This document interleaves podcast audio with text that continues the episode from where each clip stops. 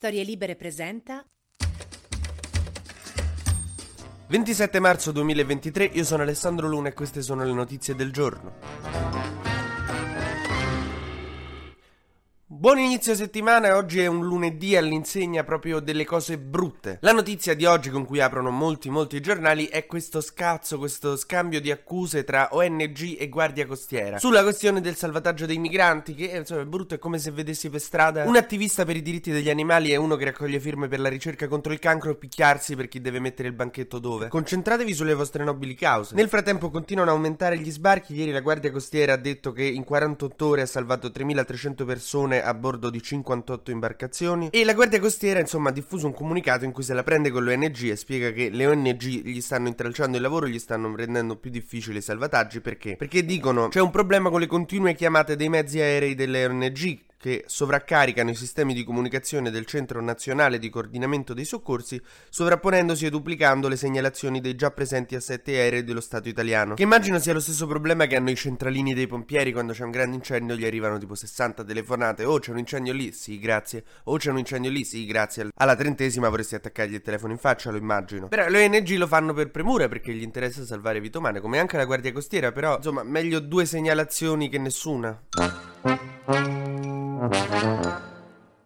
Comunque, in sostanza, la povera Meloni si deve trovare a gestire la questione dei flussi migratori che stanno tornando a esplodere. Che in parte può essere un bene per lei perché è la roba sua, capito? Non so come dire. È come quando alla maturità ti chiedono proprio quello su cui ti, di cui ti sei occupato tutti e cinque gli anni. Insomma, è facile. Però il problema non è facile da risolvere, specie in questa congiuntura internazionale. Allora, spieghiamo brevemente la questione della Tunisia, perché oltre ad essere interessante è anche importante e mi pare di aver capito che lo chiedono spesso all'esame di patente durante il pratico. Un mio amico ha investito una signora mentre spiegava le politiche politiche economiche di Kais Sayed e non gli hanno dato la patente, quindi attenti. La Tunisia era governata da un dittatore che si chiamava Ben Ali, poi ci sono state le primavere arabe, che non so se ve le ricordate, ma tra le elementari e le medie il Maghreb è in mezzo impazzito. Pure loro volevano, insomma, la democrazia e i diritti umani. Infatti strano che non li abbia invasi Putin al tempo. E quindi ci furono le rivolte che fecero cadere Gheddafi, che fece cadere Mubarak, che fecero cadere anche Ben Ali stesso. E un po' c'era lo zampino della Nato e dell'Occidente, un po' erano loro che proprio volevano magari provare a vivere sotto questa roba che si chiama democrazia, che ha dei lati positivi, tipo non morire in una stanza di tortura del governo, e dei lati negativi come la zanzara.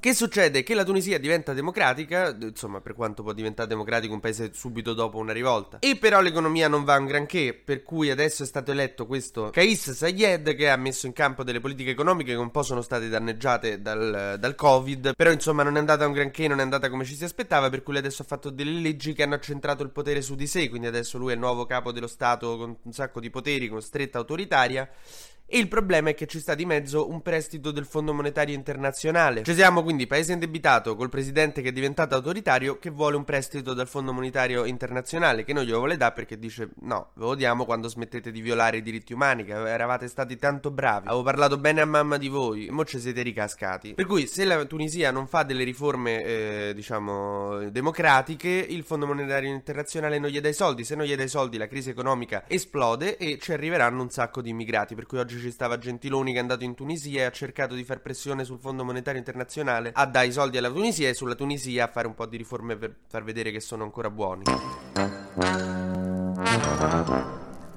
Nel frattempo vi ricordate l'importantissima battaglia della destra che adesso è stata accantonata da quella contro la farina de grillo, altrettanto importante, eh, per carità. Però quella che aveva tenuto banco la scorsa settimana, che era quella per cui i bambini devono avere più difficoltà nella vita se i loro genitori hanno lo stesso organo genitale. Il bello è che poi ogni tanto tipo la sinistra fa, che ne so, le battaglie per la legalizzazione della cannabis, che è un'industria che muove miliardi e che insomma toglierebbe un sacco di gente dalla galera, gli darebbe un lavoro onesto e farebbe un sacco di soldi allo Stato togliendoli alle mafie. E la destra ricondivide queste cose dicendo ecco le priorità priorità della sinistra. Poi va a vedere loro, farina dei grilli e bambini che devono avere meno diritti. Ma non ci perdiamo in chiacchiere, insomma, allora c'è una linea di eh, sindaci, di amministratori locali che sembra voler andare contro la cosa di Meloni di non far trascrivere figli di coppie LGBT alle anagrafi ed è capitaneggiata dal sindaco di Roma Gualtieri che ha annunciato in un post che registrerà i figli di due mamme o di due papà nati all'estero e che soprattutto si sta coordinando con altri sindaci per creare, diciamo, una frangia, un fronte interno che combatta per dare i diritti che meritano a questi bambini. Thank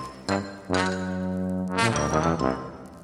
Facciamo un breve consueto giro sugli esteri. In Israele ci sono delle grandissime proteste, ma anche dei problemi nella maggioranza. Come sapete, al centro c'è sempre la riforma della giustizia di Netanyahu, che gli israeliani stanno combattendo come se fosse un albergo con i prezzi onesti a Tel Aviv. Non so se siete mai provati ad andare, ma io non ho abbastanza reni. L'Ucraina nel frattempo sta attaccando Melitopol e Mariupol, che so sue, ma sono state occupate dai russi, come forse vi ricorderete. Diciamo che a queste due città Zelensky ha messo il like tattico. Mentre la Germania è bloccata da un mega sciopero contro gli stipendi troppo troppo bassi in una fase di inflazione molto alta. Per cui lo dico a tutti gli amici di Berlino, se dovete andare, che ne so, a un festival techno stasera, partite un'ora prima perché potrebbe esserci traffico, perché potrebbe esserci un po' di casino sui mezzi pubblici. E rischiate di arrivare a fine concerto quando la musica è tunz tunz tunz e non all'inizio che invece è tunz tunz tunz. TG Luna torna domani mattina, sempre tra le 12 e le 13, su storielibere.fm.